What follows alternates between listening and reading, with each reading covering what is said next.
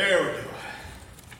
I, uh, our, my ear mouthpiece is broken today, so uh, we'll have to use the pulpit mic. There we go. So bear with me, and I'll try to stay close to the mic so you can hear me.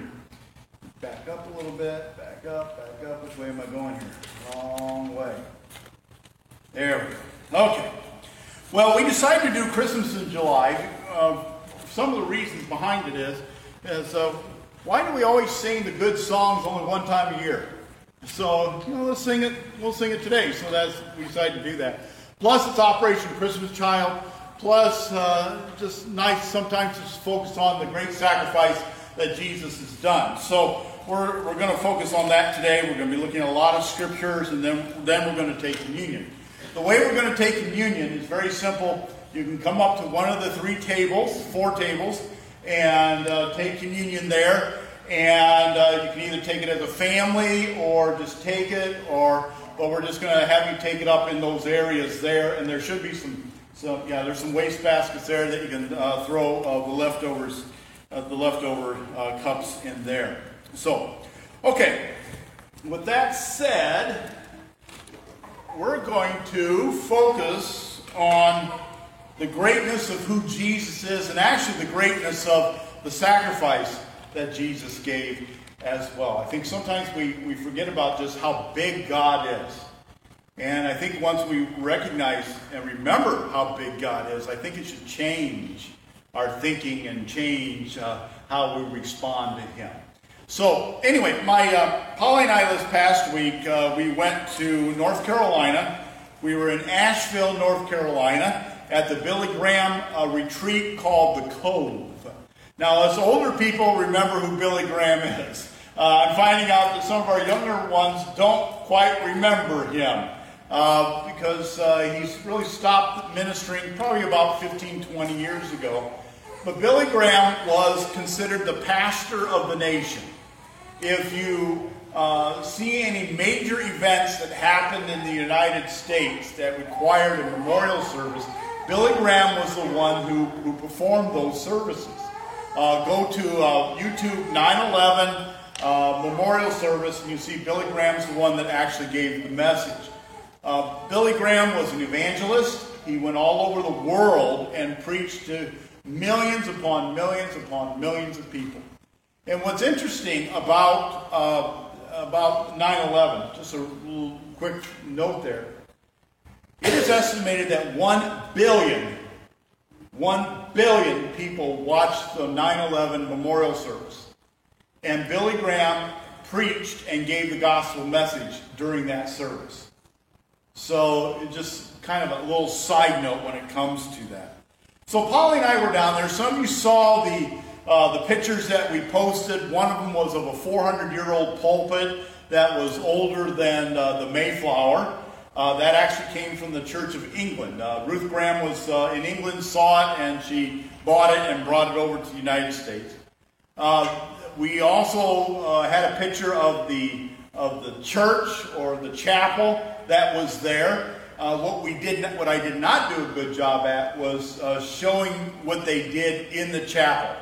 It was a chapel that had a lot of windows, and I'm talking about big windows, because uh, Ruth Graham, Billy's wife, wanted uh, us to see natural lighting and also see nature, and it was just it was just beautiful. And I, you know, I came to the conclusion if we ever decide to go further in the building and we build a, a, a sanctuary, that's what I would want: a lot of windows to let natural light in and then plant trees all around it so you can see the beauty of nature.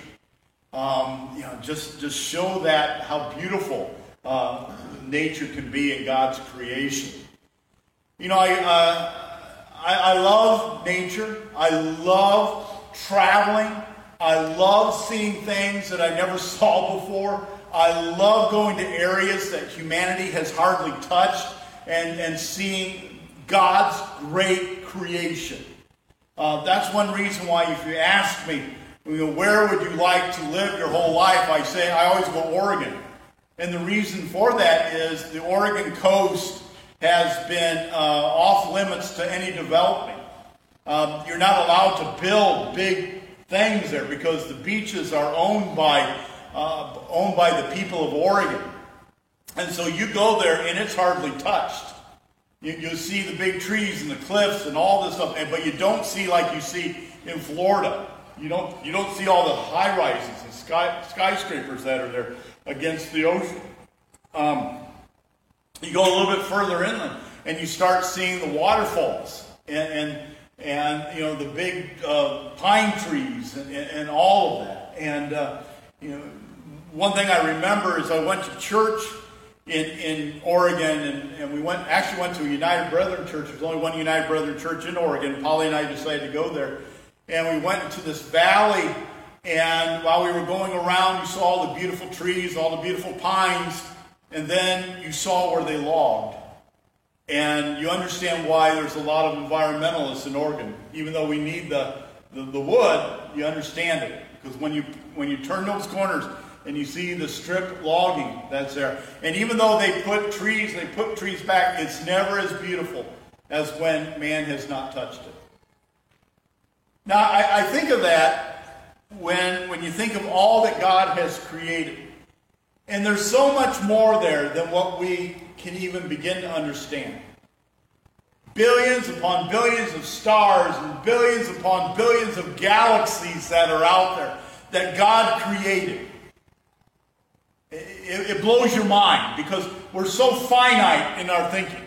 Many times we just think of the here and now. We think of birth and death and morning and night, you know, Sunday and Saturday, and we, we, we think of all those things, and yet we, we, we serve a God that's infinite. Infinite in his knowledge, infinite in his power, infinite in his existence. He has always been here and always will be here. And I know it, it's hard to understand that. It, it really is because we're so finite in our thinking. You know, I, I think of our sun. And our, our sun is 864,000 miles if you go around it. The, the, the speed of light is 186,000 miles per second.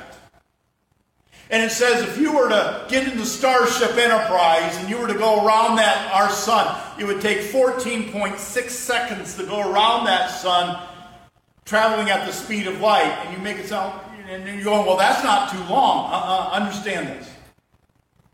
The speed of light is 186,000 miles per second. That means if you calculate it out, that 60 seconds times 60 seconds, it'll, it'll go down to 669 million miles per hour. Now, I'm pretty sure Indianapolis cannot come up with something that quick.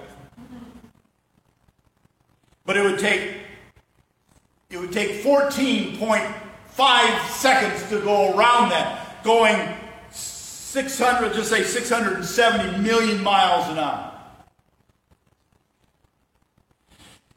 We, we, we look at our, uh, our earth as it compares to our sun, and, and let's just say that it, says that the sun is 109 times bigger than our earth. Let me put that in perspective. So let's say that this little dot here is our Earth. All right? One inch dot. You all see the dot? Give you an idea how big our sun is. It, it, it would stretch all the way to Teresa's house across the street. And I, I know I, I kind of brought that down. You're saying, well, that's not too big. No, no, no. The earth is one inch wide. There, there's a, it would take 1.3 million Earths to go into the sun.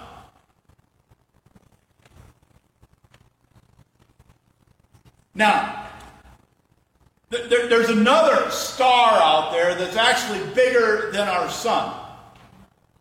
And its name is UY Scuti.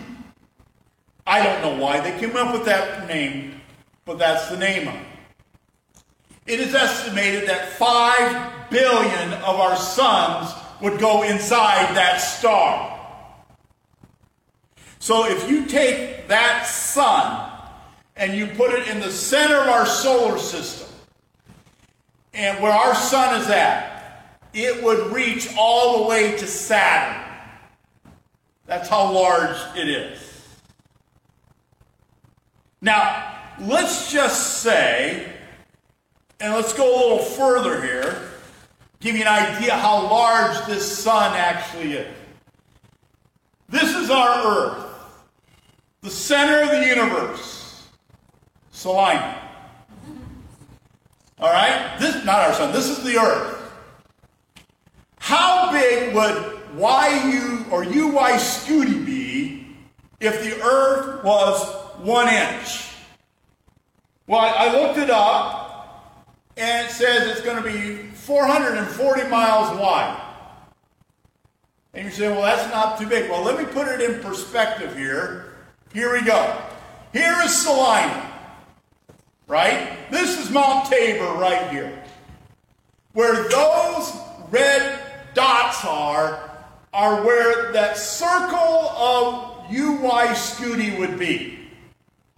So the earth is one inch right here.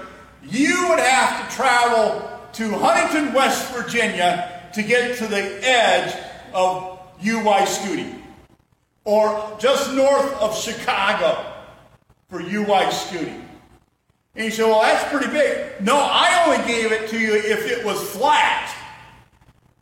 You have to understand that we're now going 220 miles into the space. And we're also going 220 miles into the earth. That is one huge star that 5 billion of our suns would fit in there, and it's estimated of 489 trillion Earths would fit inside of that star. It is massive. And what's neat about that are these very verses. Let me get to it. Colossians chapter 1. It says, For in him, who's him? Who's Paul talking about? He's talking about Jesus. In him, all things were created. Things in heaven and on earth, visible and invisible, whether thrones or powers or rulers or authorities, all things have been created through him and for him. So everything was created by who? By Jesus. You see, you need to understand this that Jesus is part of the Trinity, which is part of the Godhead. So therefore, Jesus is divine as well. So Jesus was involved in the creation of everything that we know and everything that we see. It blows your mind when you think about that. That Jesus was involved in that creation. It says in John 3, John chapter 1, verse 3, through him all things were made. Without him, nothing was made that has been made. Saying, so if you look around here, everything that was created was created by Jesus. And the Bible even comes out and says that you, uh, you were fearfully and wonderfully made. God's the one that put the blueprints of who you are in the womb of your mother. So he, in a sense, created you as well. Comes on further. He was in the world, and though the world was made through him, the world did not recognize him. So, once again, it's really pointing at who Jesus is.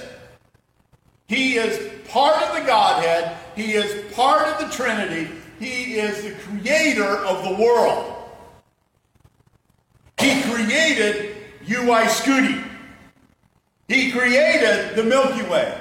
He created the galaxies and the solar system.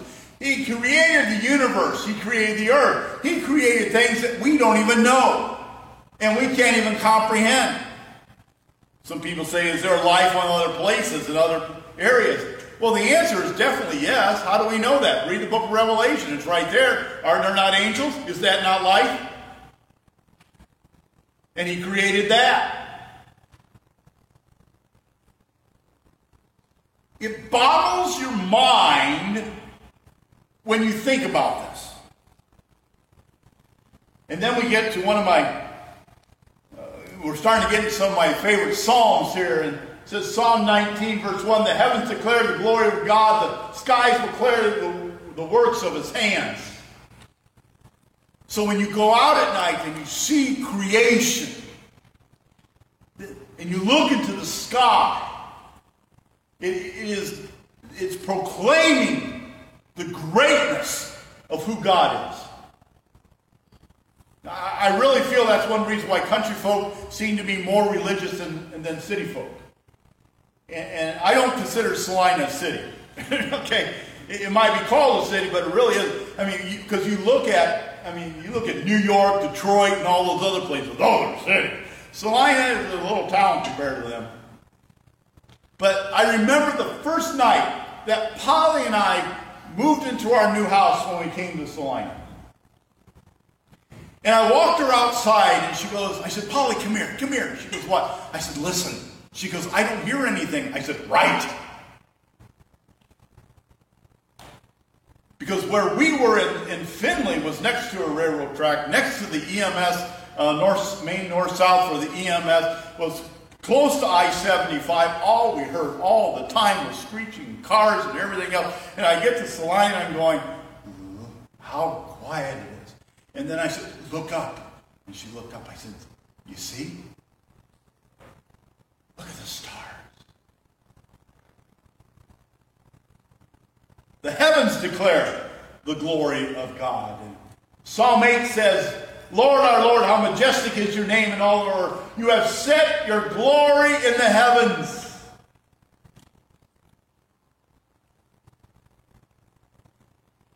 Through the praise of children and infants, you have established stronghold against your enemies to silence the foe and the avenger. So he's saying, look into the heavens. You, you know, heavens proclaim the glory of God and the praise of children. You know, that's one thing I love about Mount Tabor. You got a lot of kids here. And I love the innocence of kids. They're, they're so fun. Uh, we had a, uh, one of our little ones in the first service. She, she was 18 months, two years old, maybe. Um, and, and she, she, she helped pick up the, the, the, the the joyful noise offering. She had her own little bucket. She's walking around, you know, and she's just having fun. And Polly puts something in, she squeals, Ee! and then she goes over to somebody else. They put something in, Ee! and she's just having fun. She comes up to me, and I go, "Sorry, I gave it the office." But she was so innocent. See, children proclaim God's glory. They really do.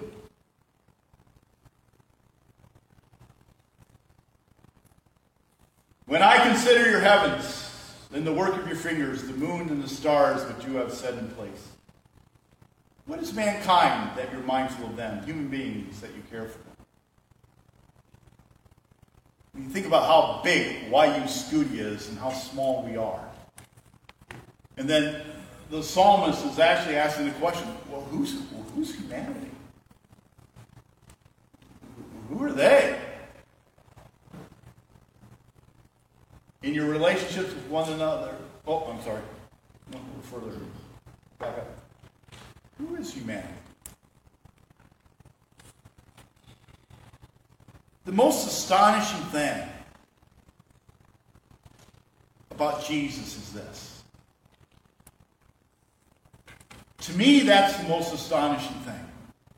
The one who created YU Scuti, the one that created the heavens and the earth, the one that created things that we can't even understand. The one that allowed us into existence, even though we didn't deserve it, He allowed us into existence, loved us so much that He came to humanity as a form of a baby and was born in a barn and placed in a feed trough. because He loves you. I find it interesting that the God of the universe that created us became subject to us. The God of the universe was the God in diapers. Became dependent upon a woman for nourishment. And I don't mean that nasty wise, but when you think about it, God is dependent upon a human being. Grew up in a neighborhood and You had the neighborhood bullies back then. It wasn't Nirvana. He, he was hired by a foreman to, to earn a living for a number of years. And I'm sure that foreman probably treated him not the best. He started ministry at the age of 30 to share the reality of who God is and the truth about, about his love and his kingdom. He was scorned by those who were really in a position or an occupation to represent and to serve him. He fell on his knees and he washed the feet of the disciples. You know, the feet that had sandals, that was walking on dirt paths uh, for the whole day and, you know, walked on animal dung and everything else. And there he is, and he says, Let me show you who I am and let me show you what I want you to do. I'm going to serve you. I'm going to take the lowest position so that you will do the same. He was willing to be tied to a, a post and beaten by those he created. You know, there's one thing that gets the pastor going quicker than anything. And that's when a, a little kid starts ordering mommy and daddy around. I like what Bill Cosby said. He says, I brought you into this world, I can take you out. And I think about that in relationship to God. God brought us into existence, and yet we have the gall to go to Him and tell Him what to do. And, and, and yet He allowed Himself to be beaten. And eventually to be tied to the cross. And to be stripped naked and to be whipped and to be crucified and have God the Father turn his back and Jesus cry out, My God, my God, why have you forsaken me? The one who created U.Y. Scuti is hanging on the cross. The night before that happened, Jesus met with his disciples. And he says, I want you to understand that which I'm about to go through. And I want you to understand that which I want you to do. It was Passover. It was the celebration of the freedom that the Jews had from the Romans, from the Egyptians. And he took a piece of bread and he said, This is my body which is break, given for you. Take and eat and do this in remembrance of me. He was sharing that he came for a purpose. He took all the sin, all the iniquity, all the rebellion, all the disease, all the grief, and all the shame, and he placed it on himself. When he was hanging on the cross, that's where we deserve to go, yet he took that for us. Then he took the wine. And he passed it around and said, This is my blood which is shed for you. A new agreement between God and you. an agreement that says, My blood forgives your sin and sets you apart for holiness.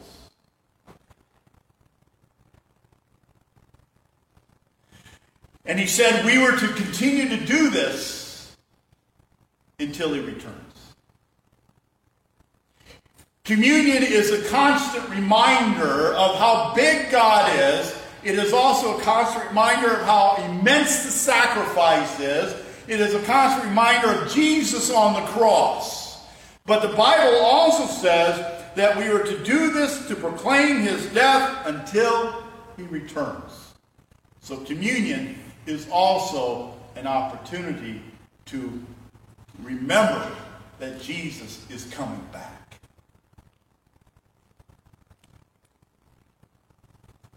So we take communion to constantly remind yourselves of who Jesus is, what he has done, and what he will do.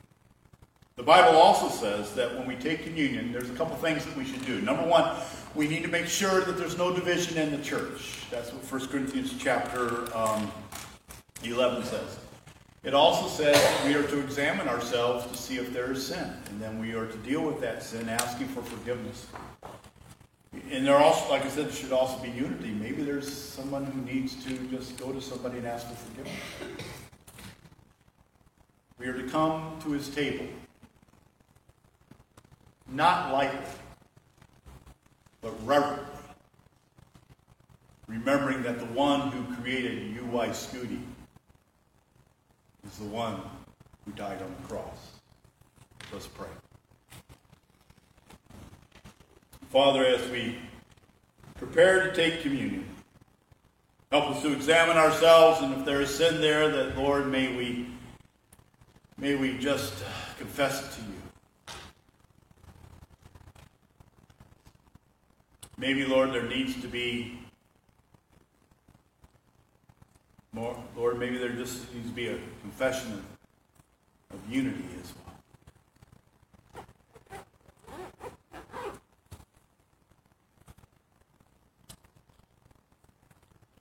Help us, Lord. And let us hold fast to you. For it's in Jesus' name we pray. Amen. Amen. We want to invite you to go to one of the tables and take communion as a family or as an individual. Just feel free to go up there, take the elements, pray, take them, and then, like I said, we have some waste baskets up there as well. We have uh, we have uh, three. Somebody gonna be over here three tables to take communion at. One here. Four. We have four. Fourth one back there at the four corners. Feel free to come up and take communion this morning.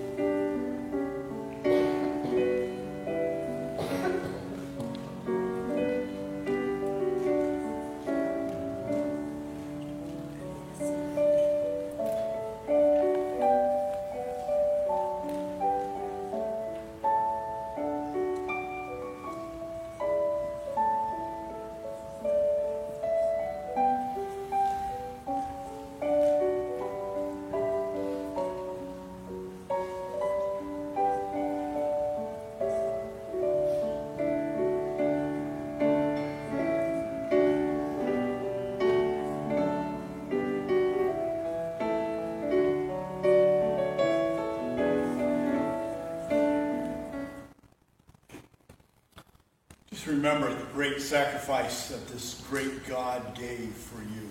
What is mankind? That you're mindful of. Let us pray, and then the praise team's going to come up and uh, close us. And then I have a few announcements, uh, not announcements, uh, something to share with you uh, following um, uh, following the, the final song up here. So just bear with me. It's just an explanation of something that happened this past week that I think maybe you'd want to know about. So let's pray. Father, uh, may we uh, continue to look at communion and uh, as a representation of the greatness of who you are. We thank you for Jesus. We thank you for him coming and dying on the cross for us. We thank you in Jesus' name. Amen. Amen.